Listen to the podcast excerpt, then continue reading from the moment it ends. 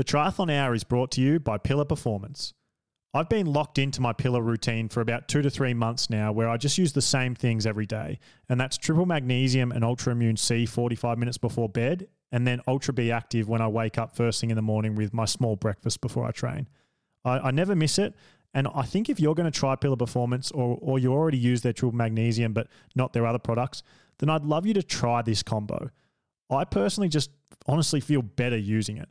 I have done all year, if I'm really honest. And like, I'm someone who usually suffers from a bit of burnout and getting run down or just like fatigued and lacking energy. Um, but I think I'm having my best year that I can remember in, in quite a while since I was maybe in my, my early 20s or late teens. And, and I'm not sure like what percentage of, percentage of that to attribute to using Pillar, but it has to be playing some some small role in it because I have been doing it consistently and I have been feeling great. I haven't been having that same thing where I'll have like a week really good and then you know a couple of days where I'm off or three weeks really good and then three to four days when I just need to remove myself from society and sleep on like sleep in and and and you know have a few crappy days. It just hasn't happened to me yet this year and I haven't been sick so I don't know.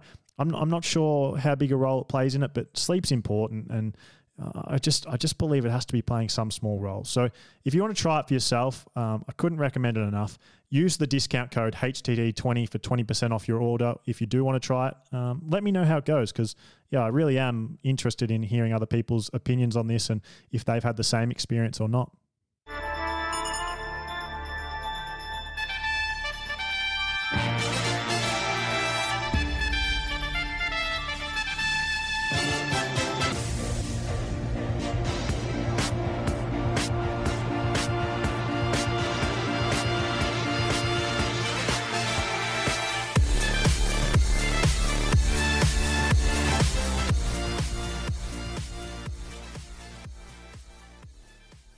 Andrew, it's been a big six months or so for you. The world champs location change was big. Hamburg was was big, and now you announcing you will be retiring from your role as CEO of Ironman. And I want to unpack it all with you. Firstly, though, it would be a little bit remiss of me not to ask you the big question we've all wanted answered, particularly since me and you talked last time. What was it that you were eating for lunch while we did our last podcast together? Oh, I wasn't having a lunch. I was eating an apple it was dinner time in, in Tampa, and I was eating a gra- an apple. It was a golden delicious apple, and it was quite tasty. Do you, do you think you could have chosen something that's a little quieter to eat? Because like an apple would have to be one of the top three or four loudest foods you could eat on a microphone. Well, it's true, but but I took you know, so I I live in California. I think most people know that, but I have an apartment in Tampa, and when I go to the headquarters, I stay in my apartment. It's a little one bedroom, tiny little place. And because I'm not there all the time, you know, I have a generally a pretty limited selection of things to choose from when it comes time to eat dinner. And uh, the only thing I had available at the time was an apple. And so that's what I ate. And uh, before we do jump into the serious stuff as well, um, I want to say a big welcome to all the over 60s listening today. Um, love to have you here. Do not hate you, despite what Andrew may have had you believe in the first podcast. Um, anyone of all ages, I'm a big fan of, particularly if you love triathlon. So just, just want to make everyone feel welcome this time, Andrew. I, I appreciate that, Jack. And I also, you know, I, I, I don't want to sell short, you know, the, the momentousness of our previous encounter. And so we had Kona the announcements around Kona. We had Hamburg. We had the Jack Kelly interview, you know, and then we had my announcement today. Those have been like the the tent poles of my 2023 year. Yeah, yeah. I don't know if that's a good thing that I'm uh, I'm uh, in the same conversation as Hamburg, but you know, it is what it is. Anyway, hopefully we can make this one um, uh, an entertaining chat. Hopefully a little less combative, but uh, you know, like I'm I'm prepared to ask you some hard questions. Um, and and I think there are some hard questions that need to be asked, as well as us spending some time talking about you know the last 12 years of, of your involvement um, in the sport of triathlon as as CEO of Ironman. And my first question that I do want to ask Andrew, it is a, it is a bit of a tougher one, um, eh, or at least it's a bit of a serious one. So the world champs change was big and it had mixed feedback and then on top of that, like we've talked about, Hamburg was uh, it was a really hard time for the sport.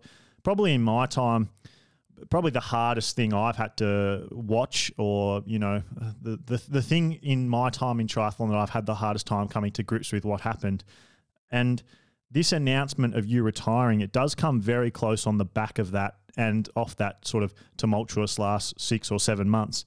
So, is your retirement 100% your own decision and the timing is just a coincidence? Or is there sort of higher ups, investors, owners behind the scenes in Ironman who have come to you and said, "Hey, it's time for a change. We we we, we would like you to step aside and you know announce it as a retirement, like it was your own decision, but but actually you were you were forced out of the job." No, it th- this was my decision, and this has been one that has been coming for a while. Um, you know, it's this is I've been sitting in this chair for 12 years, and it's a long time to sit in to sit in that chair. Um, you know, it's not an easy business. It's a business that has um, a lot of a lot of complexity. There's a lot of passion associated with it. People care a lot, um, and and you need a lot of energy, frankly, to to do the job. And you know, in coming out of COVID, it was really important to me to to steer the ship and to lead this organization. Um, and as I think about what the business really needs and you know how are we going to bring the continued development of Ironman and Ironman 70.3 in particular, putting aside everything that we're doing on the trail running side, on the road running side, on the road cycling side, on the mountain biking side. You know, we're we're a company that has 250 events a year and it's in multiple sports and it's a lot and every race matters and our the athletes that compete whether they're mountain bikers or road cyclists or road runners or trail runners or triathletes have super high expectations and we work enormously hard to meet those expectations. But the race business is a hard business and it's one in which things don't always go perfectly as you know we we saw in Hamburg and as we saw in Kona in in 2022 you know Kona didn't go according to plan. And that's if you really care and, and you're really passionate about the business, that wears on you because you want everybody to have the experience of a lifetime because everyone goes to the starting line thinking that they're going to have, you know, the experience of a lifetime. And and so it takes a lot of passion and a lot of energy. And I've been doing it for a long time. And I think that you know the organization and the our board are going to lead a search to find my replacement, and I, am uh, you know I'm going to be a part of that, and I think that we'll find somebody fabulous, and um, but you know this was you know this was my call let's stick on Hamburg for a little bit because I want to sort of timeline through this and, and touch on Hamburg and the world champs and, and get some updates before we do dive into the retirement specifically. With Hamburg, Andrew, uh, we've obviously had a, a, few weeks to reflect, and you know you guys have had another big Ironman uh, over in Europe since then. Last weekend uh, at Frankfurt. How do you reflect on that, and um, do yourself and Ironman take responsibility for what happened and and want to drive change? Um, do you look at it as as not really your fault and you you'd done everything that you could do to to prevent that from happening and it was just unlucky? Well, so so there's a lot to unpack there. The, the first thing is is I just want to say is that going back to Hamburg, we were going to announce two days after Hamburg, we were going to announce my retirement. That that was the original plan. And then Hamburg happened, and we said, all right, obviously we can't do that because that, you know, that's just not going to work. Um, so, so the whole, just to put a cap on like the retirement timing thing, like our, our intention was to do it in June. Um, but, you know, the situation there w- was such that, you know, that just wasn't viable. You know, I think we, we made changes in in terms of how we manage you know in particular the front of the race and and I was on German television on Sunday with Seb Kienle and and and Seb I thought did a really nice job of of sort of framing some of the challenges that everyone in the sport is, is managing. That you've got three things that are happening at the same time at the front of the race when it comes to motos and cameras and the media and all of that.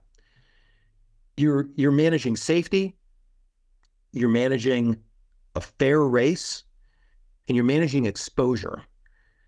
And those three things don't always align. And if you want to maximize exposure, you want more cameras, you want more motos, you want to bring more attention to the professional athletes. And that has the potential to get in the way of you know your points one and two which is is the race as safe as you can make it and is the race completely fair? And so i think that the plan we had for hamburg was a good plan.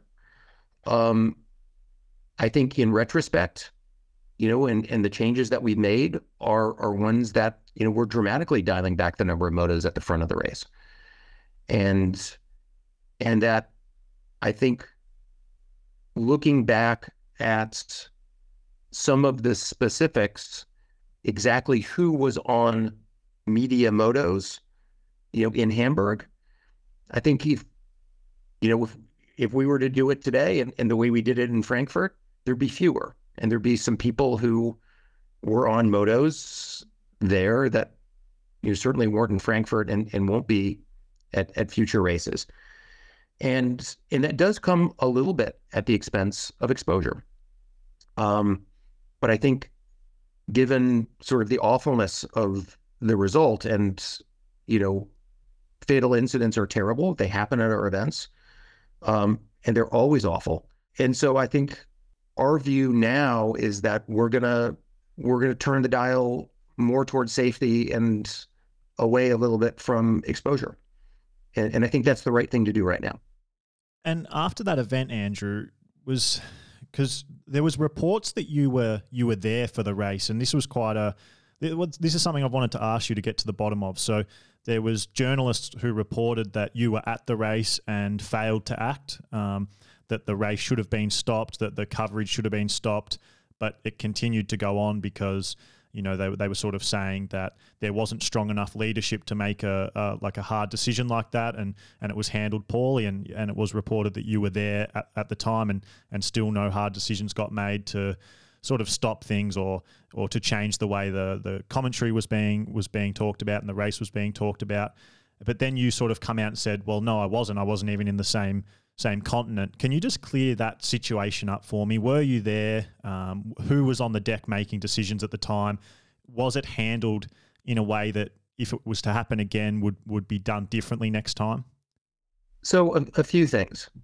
I was asleep in my bed in California, and I haven't made an a, an international trip until this last weekend when I went to Frankfurt since I had reconstructive surgery on my knee in April.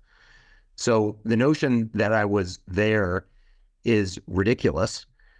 And the people, the person who wrote that, despite me telling him I wasn't there, continued to write, you know, that I was, which is a very peculiar brand of journalism. Um, but I wasn't there. there. There's two different things that that I think are important to highlight about sort of what happened in Hamburg at every one of our races, the senior operational executive on the ground has full authority and autonomy to manage the race, to, to start it, to delay it, to shorten it, to cancel it. And and we have a series of resources that we make available for the people who are on site and on the ground to be able to make the best possible decision, whether that's related to weather, to public safety, to, to anything. And everything we've seen and our strong belief is that the decisions that our operating team made around getting medical attention to the people who were affected and the decision to continue the race were made in a timely fashion on the ground, and those decisions were sound. That the decision to try to cancel a race in the middle is more dangerous than actually conducting the race because you've got 2,000 athletes on a race course. And if you cancel the race, where are they all going to go? And how do they get back to transition? And it, it, it, it would have been unmanageable. And the team, I think, rightly decided the safest thing to do is to keep the athletes on the race course and to make sure that you know we got whatever resources we needed to the three people who were affected by the crash, and that's the photo, the age group athlete, and the driver of the moto. So that's the the operational decision, and those decisions are always made by the person on the ground because they're the people who are coordinating with public safety, medical, the, the host community, and they're the people that have the best information and are best able to make decisions in a timely fashion. There's a d- different question about the broadcast. And and the broadcast, you know, ARD went off air, and we should have too. And I think that that was a mistake that our organization made. It was it was our error. You know, we have really good protocols for what happens when something bad happens at a race course. When when there is an athlete who's injured, when there is a need for medical attention. But this was the first time, certainly in my tenure, that we've had an incident at the front of the race. Almost always the medical incidents that we have are with age groupers, and there's the cameras are 30 kilometers up the road. And and we know how to deal with those. But the incident that we had in Hamburg took place on live television, and that's never happened to us before. And by staying on air, we, I think we did a disservice to our audience because no one wanted to hear about the racing. What people wanted to hear about is what happened to the people who they saw in this terrible crash. And and so one of the things that we've changed is we've changed you know, our critical incident policies to include everything that's going on in terms of broadcast and live media. You know, our critical incident protocols include, you know, when we make statements to the media, what we say, but up until now, they've never included how you handle incidents that happen. There's no other way to say it. I think something people want to know off the back of that incident and you sort of touched on it before with your changes that you're going to make. So you're going to reduce the amount of, of motorbikes on course. And you sort of hinted at or subtly said that you're also going to make sure the people driving or operating those motor, motorbikes are going to be better qualified and, and and maybe do it a little bit more often. It sort of sounded like what you said was there was too many at Hamburg, and maybe the people um, operating them weren't experienced in that situation. Does that uh, so I guess the question people want to know: Do Ironman take responsibility for what happened, or do does the responsibility from Ironman and, and yourself's point of view fall on the individual who was who was operating the motorbike? I think, like I know it's a tricky one, uh, but but do Ironman take responsibility for it? I mean, there there is an investigation that's taking place that's being led by the German authorities, and they're trying to understand exactly what happened. And we're participating in that investigation to the extent that the German authorities want us to.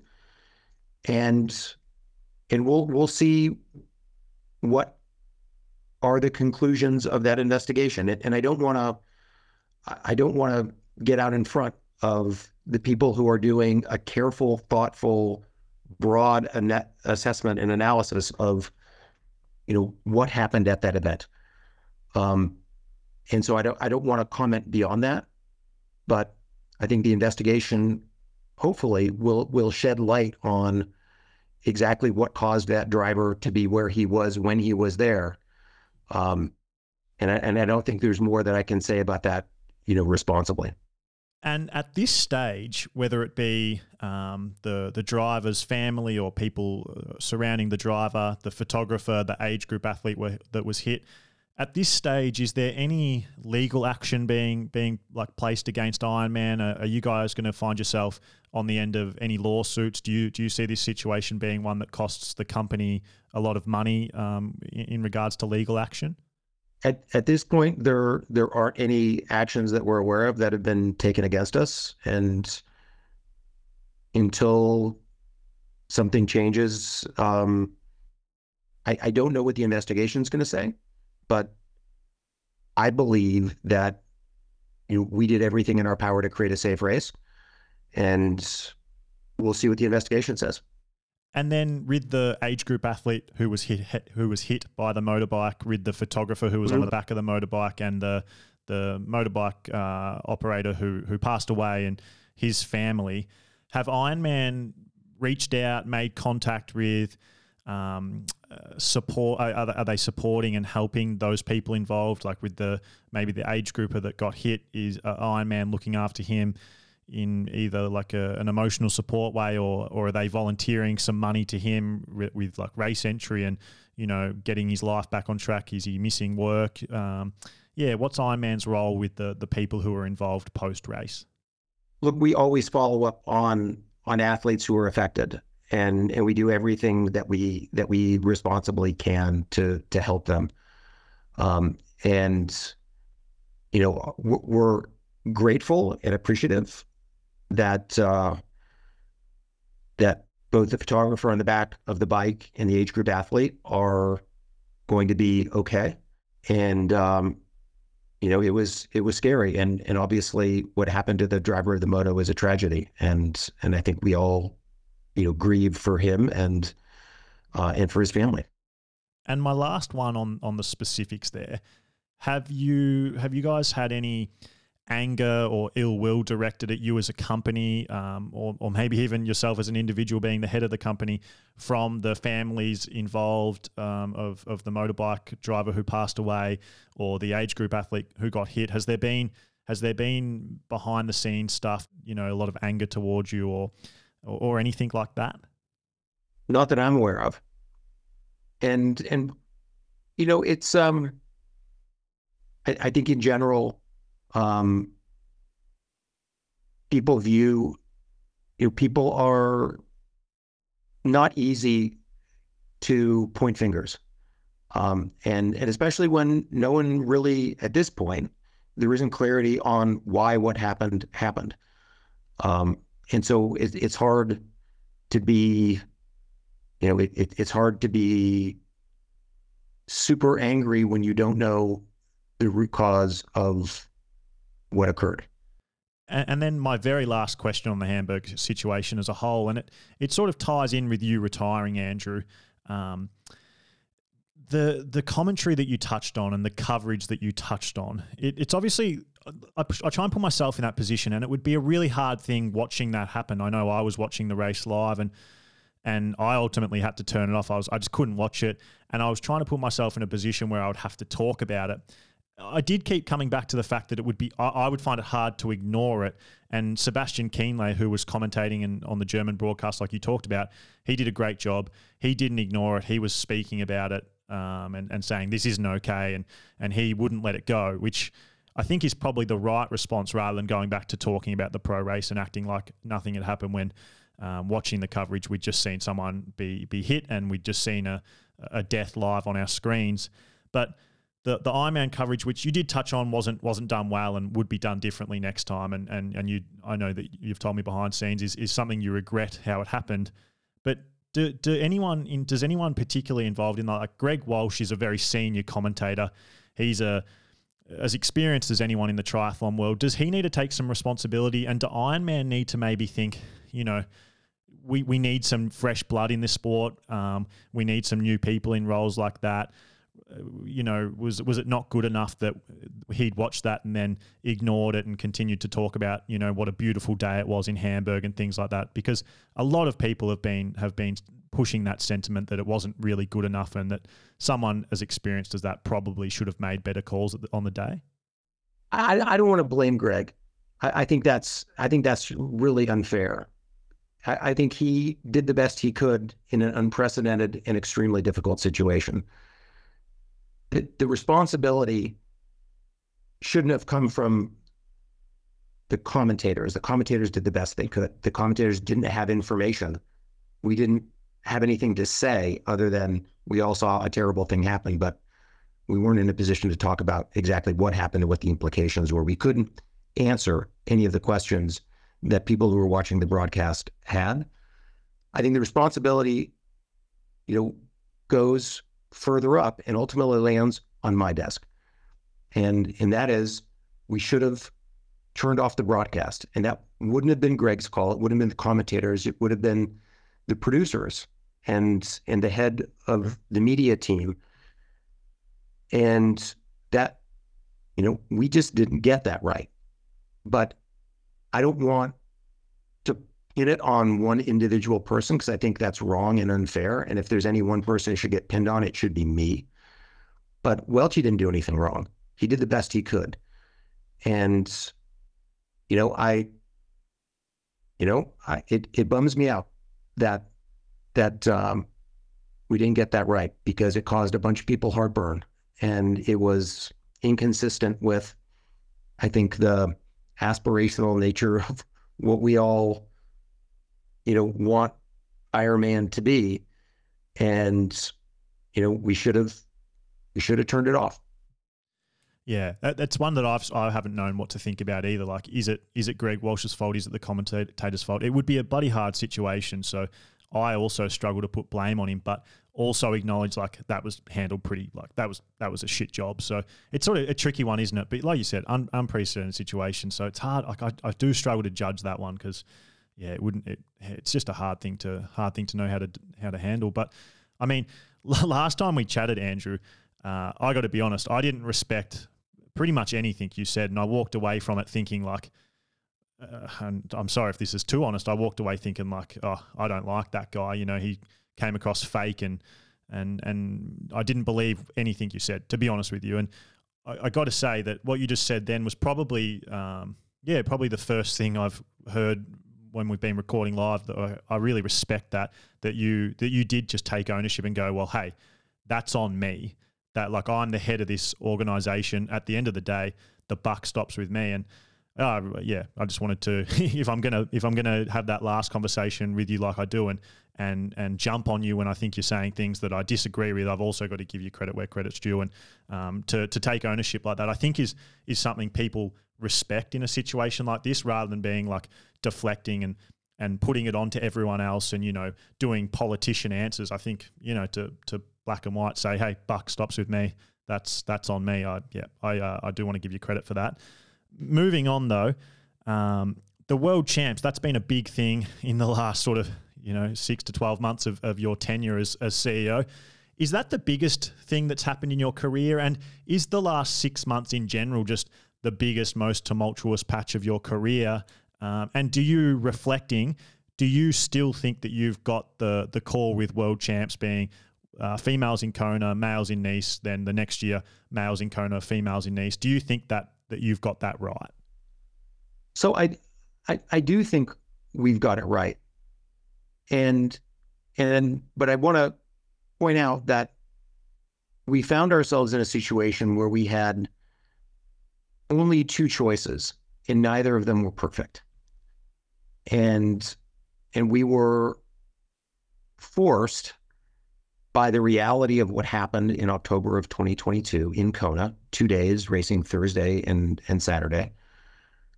We, we were forced into a choice where we go back to a single day of Kona or two days of racing, a day for women, a day for men, but you couldn't do both in Hawaii. And and so neither of those choices are perfect if we go back to one day at Kona, you know, we go back to a field. I mean, we've, I mean, you and I have already gone chapter and verse in, you know, on, on one day in Kona and the women and the age groupers and all that stuff. And we don't need to, to replay that particular story, but, but that doesn't work for us. And, and so, and if we really believe like really believe that women deserve their own day and, and we do believe that, by the way, and, and I'm happy to talk in more detail about that if you want, then the only way we're going to get it is by splitting the world championship. And splitting the world championship and, and being in Nice and, and being in Kona, it it was the reaction to the reality of October 2022. And we'll see how it goes. I mean, I'm optimistic about it. And and I think it has the potential to be fantastic. It's a big change. There's no one in our organization that doesn't appreciate that it's a big change. And I know there's a bunch of purists who are, you know, super unhappy and, you know, they, they've made that super clear to me and many other people in the organization. But if we really believe that women deserve their own day, the only way we're going to get that is by splitting the world championships. And and when I think of Ironman in our history and our values on this particular topic, I think it's the right call. And and that, you know, from the very beginning, you know, Ironman has been an organization and a race that has embraced and allowed women to compete in in a way and at a time when many others didn't. You know, when when the first women raced Ironman, you know, there is no Olympic marathon for women. There is no UCI Road World Championship for women. I think the longest event in in the in the Olympics in the swimming pool for women was that maybe the 400 meters. You know, back in the 70s and 80s, there was a widespread belief that women weren't capable of participating in hard endurance events, and Ironman always allowed women to compete on a level playing field for men. There's never been a time when the distances for Ironman were different between men and women. There's never been a time that the cutoffs were different. And even today, today, if you look at the UCI World Championships for women, the women are racing a shorter course, but it's never happened at Ironman. We've always had a level playing field. There's never been a time when we didn't have equal prize money for men and women. And we're at a time and at a moment that I think is extraordinary for women's sports. And if you saw the Rugby World Cup last year in Auckland, if you saw the UEFA Women's European Championship that sold out Wembley last year, and down in your world, Jack, where the FIFA World Cup for women is going to break every record around participation and attendance and viewership you know, we, we think it's important that women have their own day for a world championship, just like they do for 70.3 worlds. And we really wanted that. We really, really wanted that to be in Kona. But the reality is we just can't. So, you know, it's it's a super consequential decision. You you're exactly right about that. Um, it's it's a big bet. Um, but we think that betting on the future of women in Ironman is the right way to go because otherwise we're we're going backwards, and um, and none of us feel good about that. I did my first brick session of the year during the week. Um, the session was a three hour ride that had eight times eight minutes uh, upper aerobic in the TT position, focusing on holding about 330 watts and, and holding a really good time trial position. And I just had two to three minutes break in between. And then the run off the bike was five times one kilometer at 10 seconds just above race pace, and then one kilometer at 10 seconds just below race pace. And the reason I'm telling you this is because I practiced my full race nutrition and nailed it. And nailing nutrition on sessions like this has always been something I've completely stuffed up and had ended up having like these big patches during the run, feeling so low in energy, so lethargic, so heavy, and to be honest, just bloody crap. And the reason why is because I've spent the last few months really dialing in my race nutrition, like making sure I've got it right. And I tried so many products, which I've already talked about, but I, I put so much of my success down to finding precision fuel and hydration gels and drinks because I've been using them for, for most of this year and I just can't recommend them enough I haven't got sick in any sessions. I don't have nausea or stomach upsets anymore. I, I haven't like gotten sick of it and been like, oh, I can't have another one of these. Like, and that's happened to me with literally every, every product. Even, even like, you know, there's a big, big nutrition product that everyone seems to be using, but even that I got, I just got so sick of, and it started to make me feel sick. Um, my, my main product that I use from Precision Fuel and Hydration is the PF90 gels, and I use I try and use one of them per hour on the ride. So I used I used about three and a half of them for that three hour ride. So I used yeah just a little over one per per hour, um, and then in the first sort of like kilometer of the run, I, I just like took down a um, a, a PF30 ca- caffeine gel. I just I find that on those bricks, if you have that little bit of caffeine at the start of the run, it really does make everything easier from there. And yeah, seriously, I didn't have any like low patches. I didn't have any like of those patches where I feel really like lethargic and and and have no energy. I felt great from start to finish, and and I ended the session just being like, wow, I could keep going. Like I feel I feel amazing. And uh, it's like I know I understand that it's just because I nailed my nutrition, but it's still a shock to me because I've never been able to do that.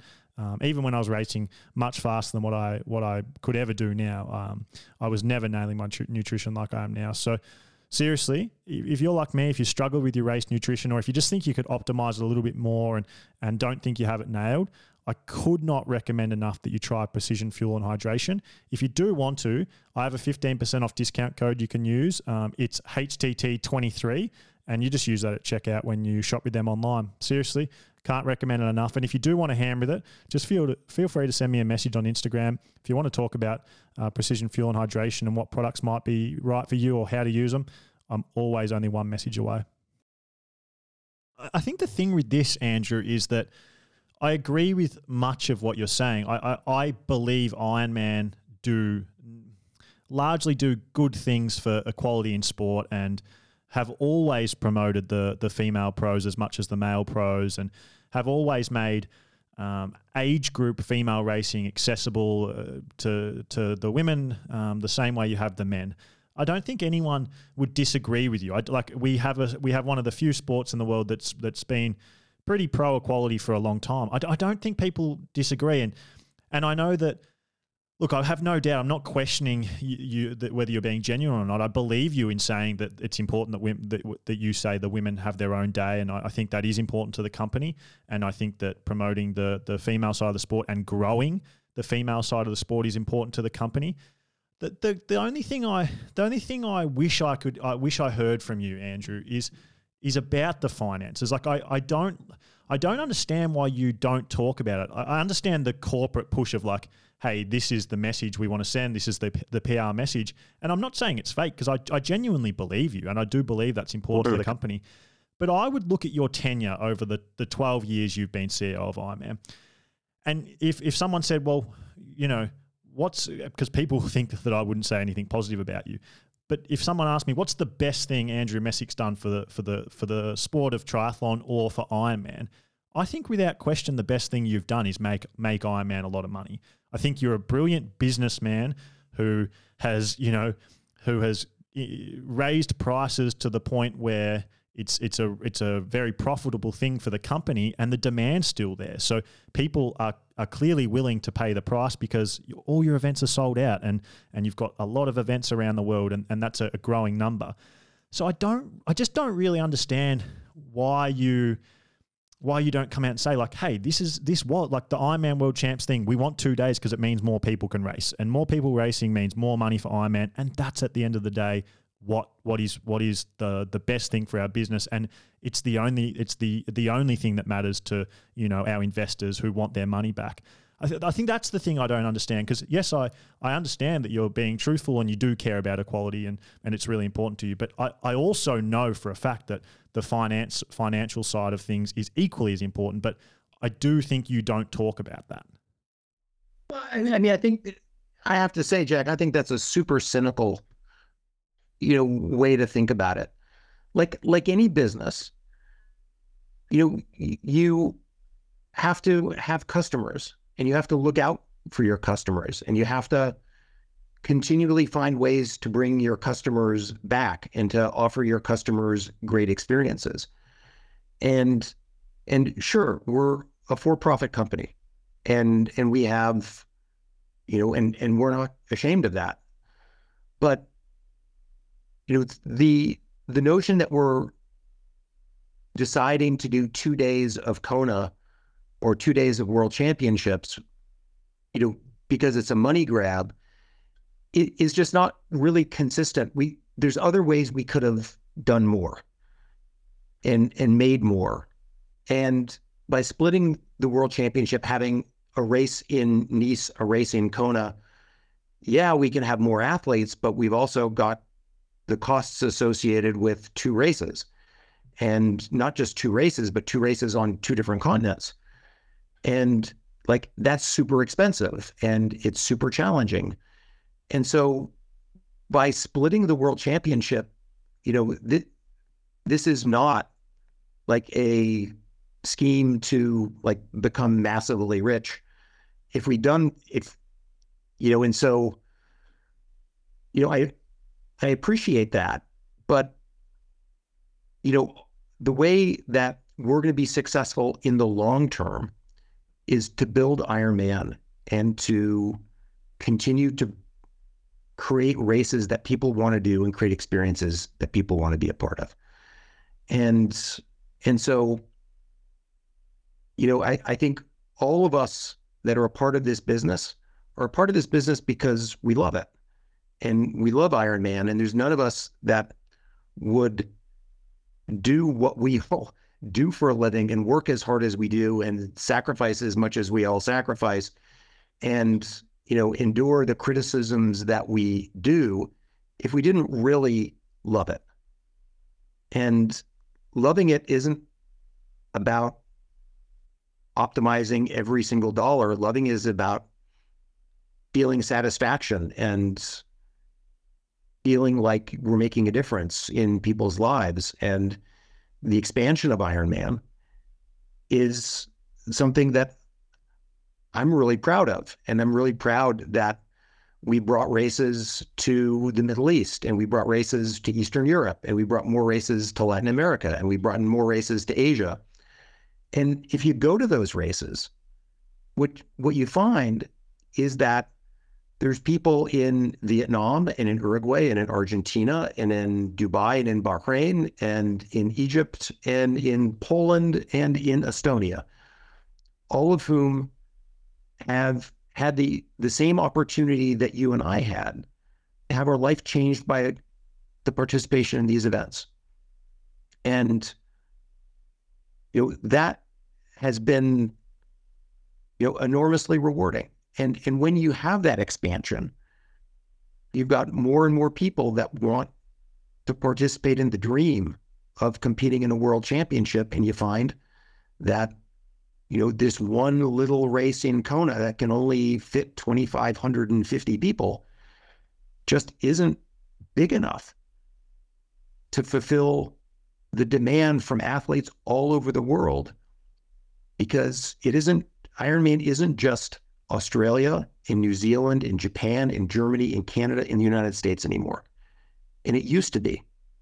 And that's what it was 20 years ago. But it isn't anymore.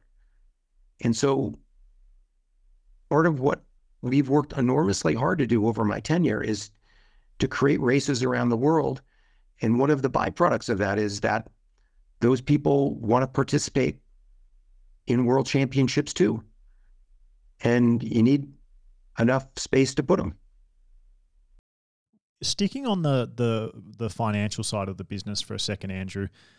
I want to speak to you more like now as a retired CEO. I know you're still in the role until until you find the the the, the candidate who's going to take over from you later on in the year. But do you do you because I know like you speak about equality and we we talked about this last time. Like I hate old people. Um, do you think that that maybe the the pricing of Ironman events has gotten a little too steep, or are you comfortable with it you, and you don't think it prices people out of the sport? I don't think it prices people out of the sport. Um, I think that our events are fairly priced for what people get, and what virtually everybody gets is a life changing experience. And and one that is you know of the highest quality and one that is super rewarding. And you know, we do surveys for our athletes, and by and large, our athletes tell us consistently across years and across regions that they're extremely satisfied with our events and that they are you know, vociferous and enthusiastic supporters of our events.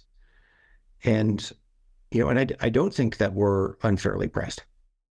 And so now talking about your your replacement, um, you've you've released that you're going to stay on uh, on the board of directors and and maintain your your your position as a stakeholder in the company.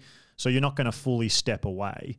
How big a, a, a part are you going to have to play in picking the next person? And then when that, that next person takes over, how big a part do you foresee in you not dictating what they do, but you know, being there to to help them and guide them in their early stages. Do you think you'll be heavily involved, or do you think you'll let them come in and and basically do whatever they want, and, and you'll sort of take a backward step?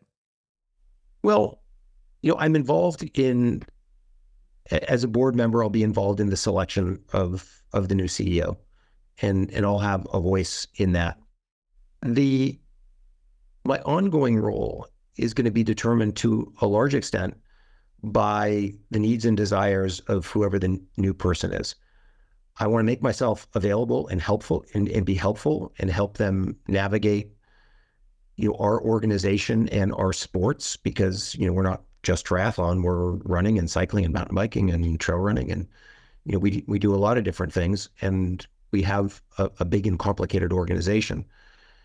And I'll be as supportive and as active as they want me to be. Eh, just as Ben Fertic, when when I walked in the door 12 years ago, you know, he was helpful to me as I got my feet underneath me and really figured out what we needed to do to take the business to the next level. Um, and I'll do the same for the new person. And if they want me involved more, I'll be involved more. If they want me involved less, I'll be involved less. And do you, as a company, have a vision for who might take over, or do you personally, Andrew, have, you know, qualities or experience that you think you want in the the, the person who's going to take over? Do you want it to be someone external or outside of Ironman as a company who might be a big CEO at another sport or at another big business? Do you want it to be someone who you guys have been grooming coming up um, through the ranks in Ironman? Do you want it to be an ex-pro athlete who has business business experience? Do you want it to be someone who is completely not involved in the sport and doesn't know triathlon? What is it that you see in in or what is it that you guys are seeking in the the next CEO of Ironman? Well, I think there's there's a lot of sort of conventional things that we'll evaluate candidates on, and and those relate to their experience, the leadership in various organizations, um, their functional capabilities around you know marketing or finance or operations, um, you know their geographic experience, whether they've you know, worked broadly across multiple uh, countries or territories, or whether they've been focused you know particularly in in one area over the course of their career. Um, and, and, those are all fairly straightforward search criteria. Um, I, I think the thing that is going to be the difference maker is their passion for Ironman. And and I think that's one of the things that you know I've brought in my 12 years. You know, I was uh, I was an Ironman athlete before, you know, I did the job. I I understood, you know, I'd been at the races. I'd I'd competed, you know, in multiple races multiple times in multiple countries. And and I think that the passion and understanding the passion that our athletes have for Ironman is a real difference maker. I think it's really important that whoever the new person is, they understand, like really on a very emotional level, how much our athletes care and and how important Ironman is to the Ironman community. Um, because if you don't understand that, it's it's really hard to get traction because you know our, our community of of athletes it isn't that big. You know, there's you know quarter million people do an Ironman or an Ironman 70.3 every year around the world. It's not a huge group of people, but it's an extraordinary group of people, and it's an and it's a group of people that cares a lot.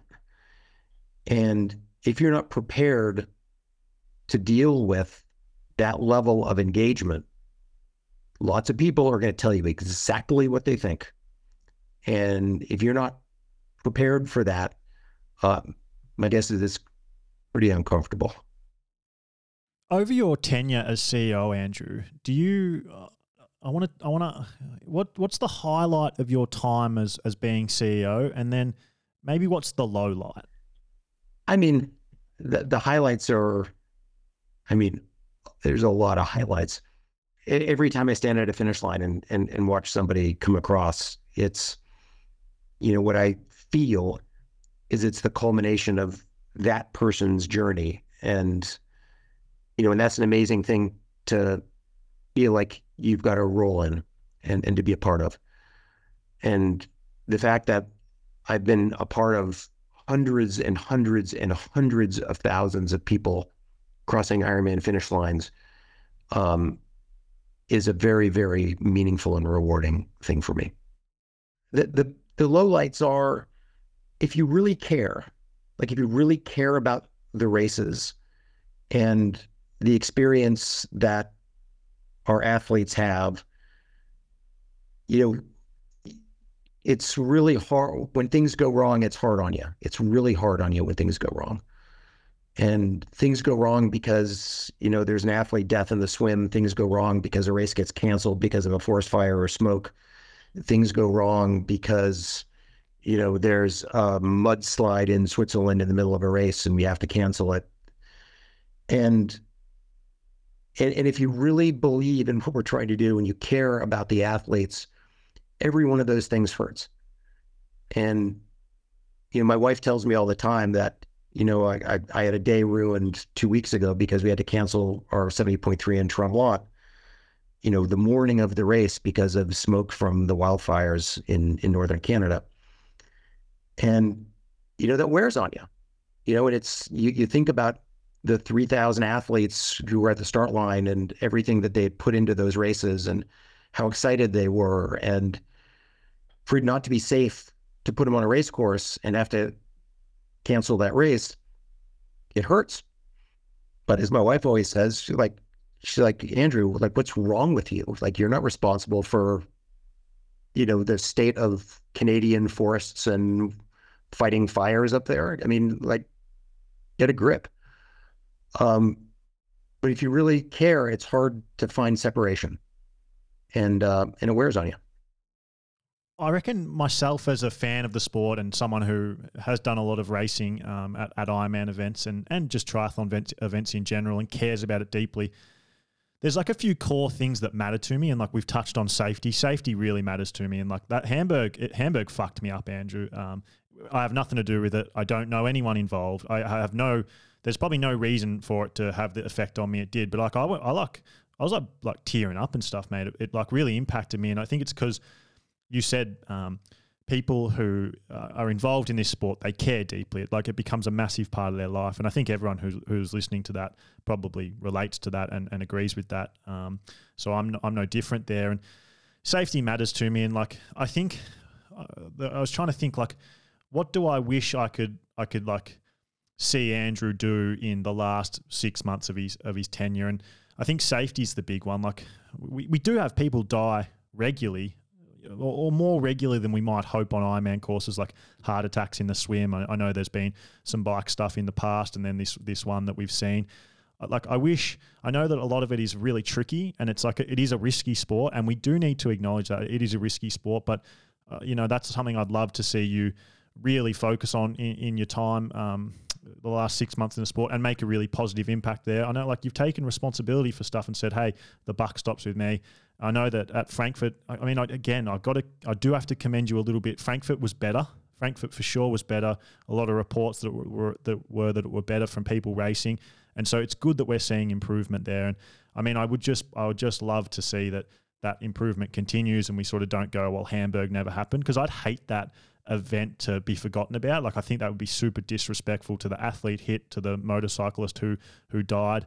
Whether whether he was slightly, you know, in the wrong or not, I think it's irrelevant. I just think to the the memory of someone who died in a preventable way on on a triathlon race course. I don't I don't even want that to be an Ironman issue. I think it's a triathlon issue. Challenge have fucking dangerous races too, and and as dangerous as Ironman. And and I think you know anyone who's been to any triathlon would would see that.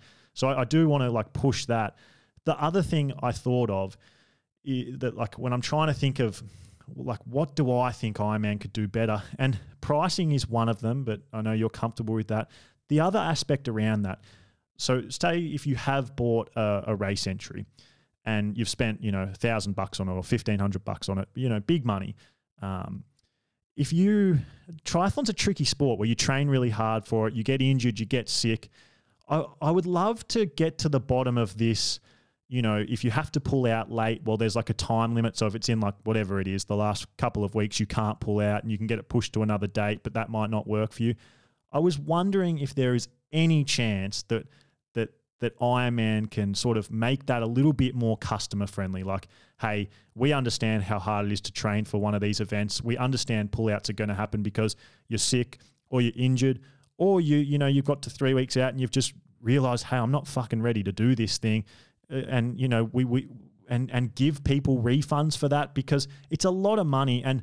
The, the journey to you go on to do an Ironman, it can be tough, mate. Like you can get sick or injured, or you, you literally can just go, no, I'm not confident enough to do this. But then you get, then you start questioning, do I even want to do another one? Well, I'm not sure. Maybe I'll sign up for another one. But then you email Ironman and they go, no, it's no, no. You we can maybe push it on to another race, no refund. I just wondered if that was one thing at the end of your tenure we could fix because I do think that's a big issue. So I I, I feel uh, responsible to point out that you know in my tenure we've created programs for deferrals. We've created programs for transfers. We've changed and, and liberalized our, our policies a lot over the years.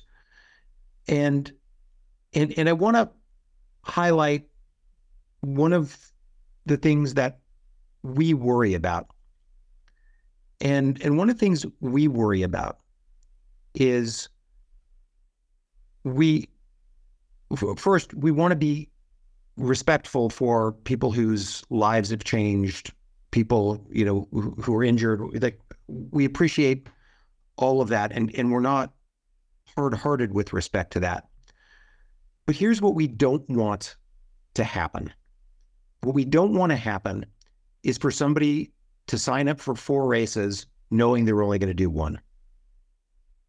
And and this is something that by by and large we get a preview of with our professional athletes. And and our professional athletes, as as I'm sure you know, you know they pay a, a one fee to become part of the professional membership, and then they can do as many races as they want to for free. And and so they get an, an open, you know, if you buy the season, you know, the full season membership, you can race as much as you want to. And what we see with our professional athletes is our professional athletes in general sign up for about three times as many races as they actually go to. And so they, they have safety races. You know, my main focus is is race A, but in case I'm not fully fit, I'll also sign up for a race two weeks later. I'll also sign up for a race, you know, six weeks later. And and and within our system, that's fine. It's not a huge thing for us to administer. We don't have that many professionals, and we've got a full time dedicated staff if we had policies that let anybody get their money back seven days before a race, our fear is that people would sign up for four or five races, knowing they were only going to do one. And and because a lot of our races are in really high demand, that creates a huge problem for us. Because now all of a sudden, how how do we know that we're going to have like a full, you know, a full race full of athletes if people can sign up for multiple races and then you know whenever they want to just say okay i'm not going to do it you know it's a you know it's a fully refundable race and i'm to you know i'm going to pull the pin and and get my money back. And and maybe somebody else didn't get a chance to race. So I, I know there's a lot of rebuttals to what I just said, but but I want you to be mindful that that's something that we worry about and we worry about quite a lot as we think about how do we make sure that our races really are full. Um, we don't want to create incentives for people to do things like that. With your last sort of six months in the job, Andrew, and then with the the, the CEO who's going to take over, do you see a world where you guys keep operating as sort of Ironman and Ironman alone, or is there a world where Ironman, you know, extend a like an olive branch type thing to the PTO and challenge and say, hey, let's work together on some issues in the in the sport and let's get some unity on some issues in the sport, like safety, which I'm harping on about. Let's get together and um, implement, you know, protocols and policies that all races must cut, must have to like abide by if they're going to run one of these things, and and and then get you know as a collective working together to make sure races are safe, and then on on some other things like professional policy like there's so many different rules in in professional racing these days. And i think we're seeing it a lot lately with technology like you know Patrick Lange's shoes in in roth or joe skipper's bike at ironman texas or you know what, whatever it is. Is there a chance that you uh, as one of your last acts bring the three companies together the three main companies ironman by far being the biggest and go hey let's get some unity around some things get a, a universal rule book that every professional must abide by, and therefore that'll probably um, over time going to age group racing as well. So there's no confusion. Like you can do this at this race, but not that at that race, and that at that race, but not that at this other race. And then yeah, like the safety thing, and yeah, and just yeah, and just collab and, and unite on a few like select important issues. Well, we we went through a, a big process that took well more than a year probably a year and a half, you know, pre-pandemic with World Triathlon to consolidate long distance rules and and to really look to bring together you know the Ironman rules and you know the what was then still the ITUs rules to have a consistent set of long course rules for all of our races uh, around the world. And and that was super effective. Um, and and I think we're always open to working with anyone around what are the right rules. I think there is a big question about whether rules should be different for pros and age groupers. I think there there's like philosophically, I think that is not a, a trivial or a simple question. You know, part of you know the appeal of Ironman has always been you know, everybody's racing with the same rules on the same day, the same course, the same cutoffs, the same everything. And so I think there's a, a lot of thought would need to go into whether you separate pro, have different rules for pros and age groupers. I mean, we do that a little bit to the extent with like wetsuits and stuff, but but by and large we don't.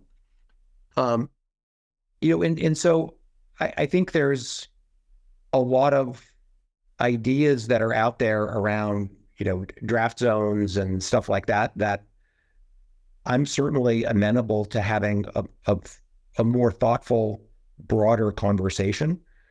Um, but all of those conversations are not simple. And, you know, you, you hear a lot about the 20 meter draft zone and like really thinking that through is not trivial. Um, you know, if to if you're going to come to the conclusion that it's a good idea. Um, and, and, certainly our technical people are, are, have not been persuaded that that it is. Um, but we're we're not averse to talking to other constituents about how do we for our athletes how do we create a consistent racing experience? I think that's in everybody's interest in the sport. I don't want to go back and, and, and harp on the world championships thing, but I do have like some some questions that I maybe saw saw as things that could be answered quickly and we could just touch on. Um, the first one is are the world championships at Nice are the slots being taken or because I, I, get sent a lot of rumor or a lot of like stories that I don't witness firsthand. So I just wanted to, to ask you directly, Um, like you know, rumors that at Ironman UK the the slots go down to people finishing 90th uh, and that kind of thing, not taken up by anyone close to someone who deserved it. Uh, in quotation marks, I guess. Uh, are, are, is the, are, those, are, those, reports true? And has it been hard to fill up slots at Nice and people uh, are not taking them like they would do if it was at Kona? Well, so this this round for both Kona and and, and Nice is unusual because we've had truncated um, qualifying cycles, and and so I think there's there's going to be you know slots have rolled a lot farther for both men and women than than they have historically, largely because there's more slots. I, I think the thing that we look carefully at is are the very fastest people taking their world championship slots. And the experience that we're getting and the reports we're getting is that yes, the very fastest people are taking the slots. Are there plenty of other people who are not nearly as fast that are also getting into the race. That's true too. And so what we're going to see is we're going to see, I think at both Nice and Kona, we're going to see the pointy end of the field in every age group is going to be as competitive or more competitive than they've ever been. But there'll be more people who are further back as well. And that's not unexpected. And I think it, it will take a few years to get back to sort of something more consistent that we've seen, which is, you know, if you're not in the top, you know, 10 or 15% of your age group, you really don't have a chance to qualify. Um, I think that uh, that's that's not going to happen certainly in the 23 cycle. It might happen in 24. Certainly at Kona, it will. Um, but um, but it's going to take a little bit of time, and we're expecting that. And if, as a company, you guys see next year, like the next um, qualifying cycle, again the the slots being not taken quite uh, as much as what they were in the past when both races are at, are at Kona. Do you think that two year sort of like experiment, for for lack of a better word, of the split championships? Do you think then it would be like, oh, okay, do we need to re- revisit this and try and make Kona work, do, or do we need to um, accept that Kona isn't going to work and uh, revisit the idea of having both races at the same location and it just be somewhere different? Or do you think um, that that the one of the lasting impacts you'll have as CEO is that this split is happening and it will be staying like this regardless? So I really hope that we're able to consistently have two days of racing. Like, I really hope that works. Um, but we're also an extraordinarily pragmatic organization. We're event operators. You know, we deal with the reality on the ground every day of the week. And if it just doesn't work, then we'll have to see where that takes us. And then another sort of tough question for you to answer, I assume, but I still want to ask it. And we, we briefly touched on it.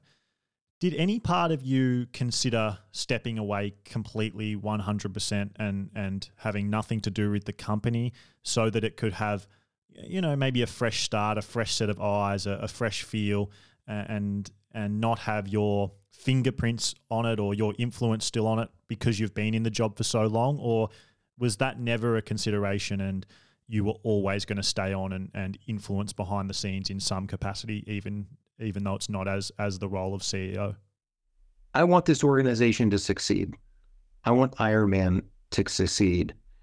And if the success of Ironman requires me to continue to be involved, I'll continue to be involved. If the success of Ironman requires me to not be involved, then I'll step away and I'll just be an age grouper again, which is how I started.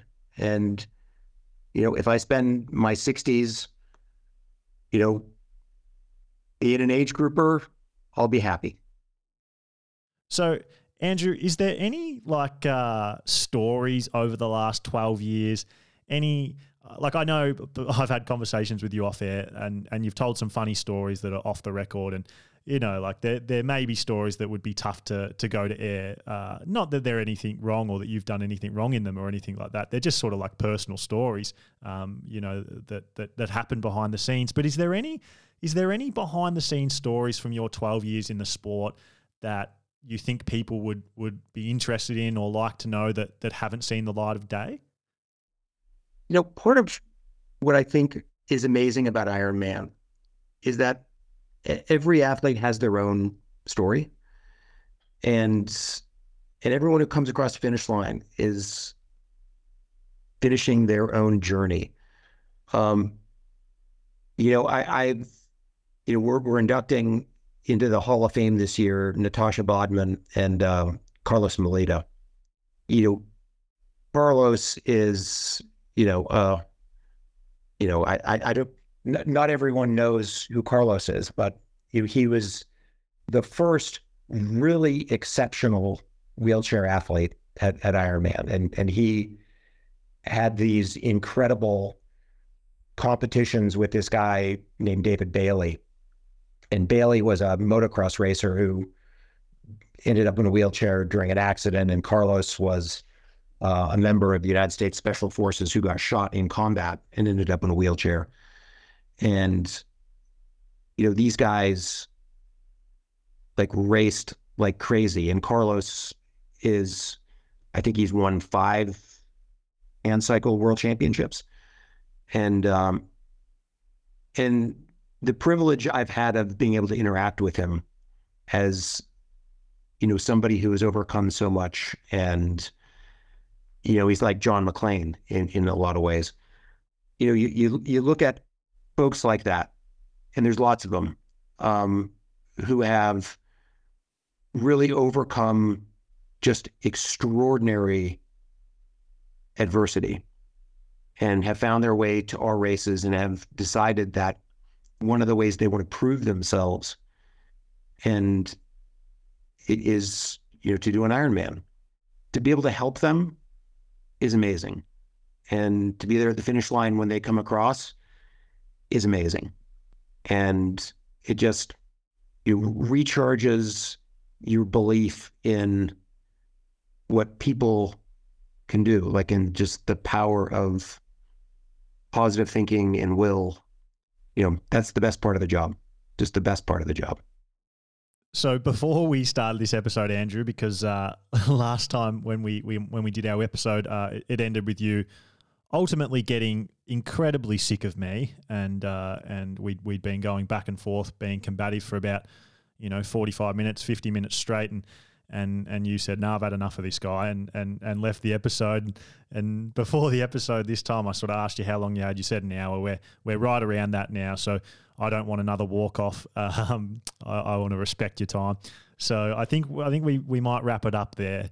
Um, thanks for coming on. I know that it can't necessarily be that easy a thing for you to come on my podcast because I, I do sort of ask you some hard questions. And I know there's there's other media sources in, in this sport who rely on Ironman a lot and, and do softball you a little bit. So I don't want to do that. Um, but I did want to have a, a, bit more of a respectful conversation this time and um, find some common ground and, and talk about your career a little bit because – you know, it's not all bad, despite what people might think that I think about you. The, the Ironman as a company is a, a bloody amazing company, like you've talked about. And and again, I'm not saying I agree with everything that Ironman do, but what I am saying is Ironman's changed my life for sure for the better. Um, I talk about it every single week and every single day, to be honest. And the races have changed my life; they really have. And the reality is you were the CEO of the company when I first started racing and and those races that that you and the company make possible, you know, they, they changed my life. So I don't want to come on here and, and shit on you and, and say like, oh, this sucks. This, you know, you did this poorly, this poorly,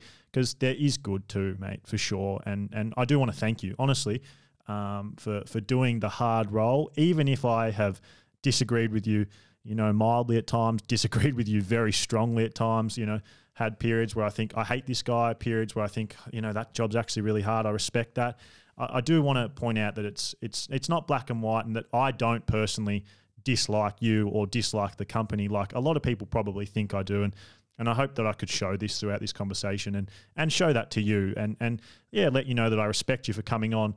Probably thinking that um, you know you're going to come on and I'm going to go at you again. So it was like honestly, it's pretty pretty brave interview for you to take. You could have gone and taken five or six softball interviews on, on the day you retired and, and know that you were going to get asked soft questions and, you know, it, would be all all roses and butterflies. But you didn't do that. You actually made the the hard choice to to come on the one show that you knew you were going to get tough questions. So I think as a as a act on your day of retirement, that's a that actually is decently strong leadership, mate. And and six months ago, uh, I didn't think of you uh, much as, as, as a leader after our conversation, but I'm actually leaving this one thinking uh, maybe I was a little bit wrong, and and and you know you actually you actually have shown really great leadership today um, on this conversation, and so yeah, I, I mean if I'm going to criticize you, I got to commend you as well. So um, yeah, that's that, mate, and and thank you again, and and uh, hopefully the the last six months for you in the job are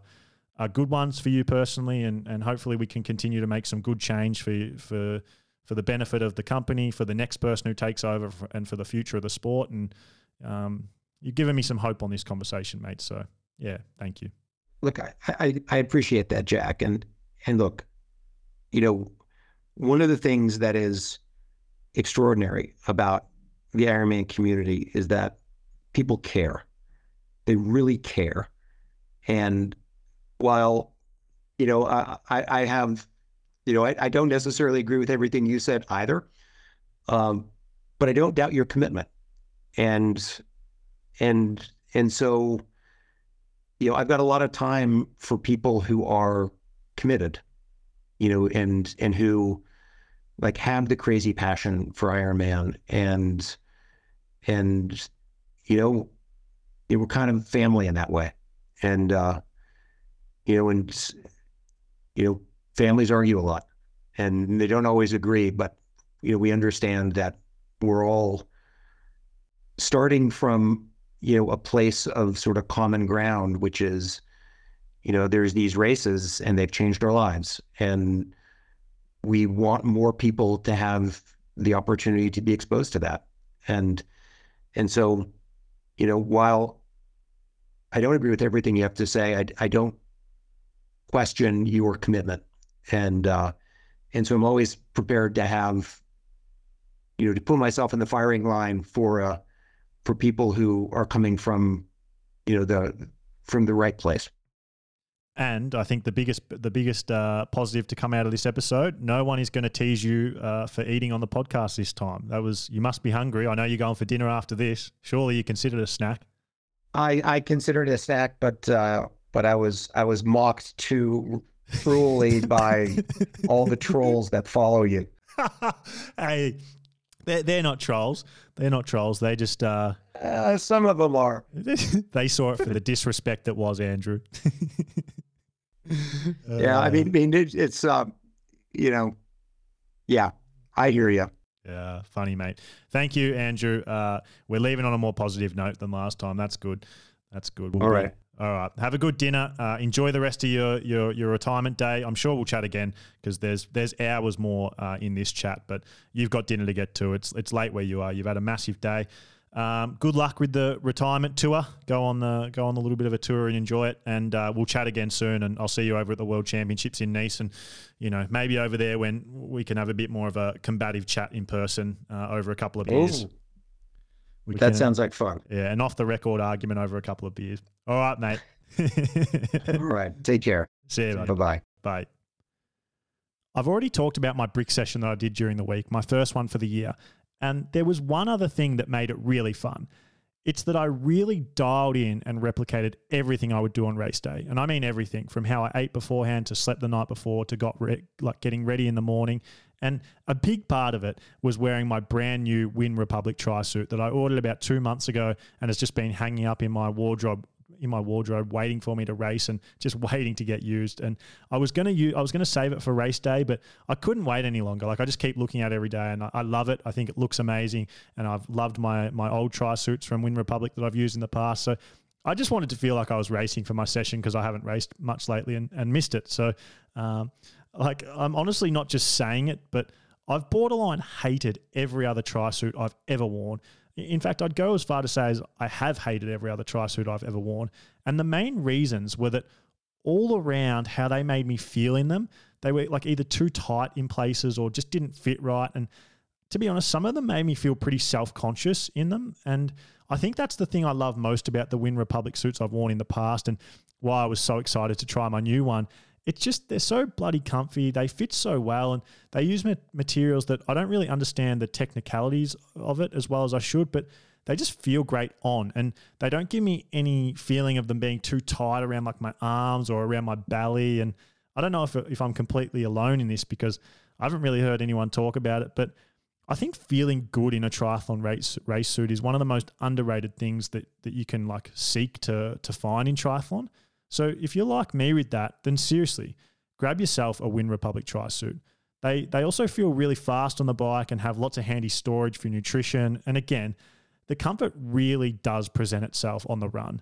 And I just honestly can't recommend them enough because of that. Um, while you're on their website, make sure you check out their cycling and running kit as well. They make so many great jerseys and bibs for the bike, and um, and have a whole variety of great running running gear as well.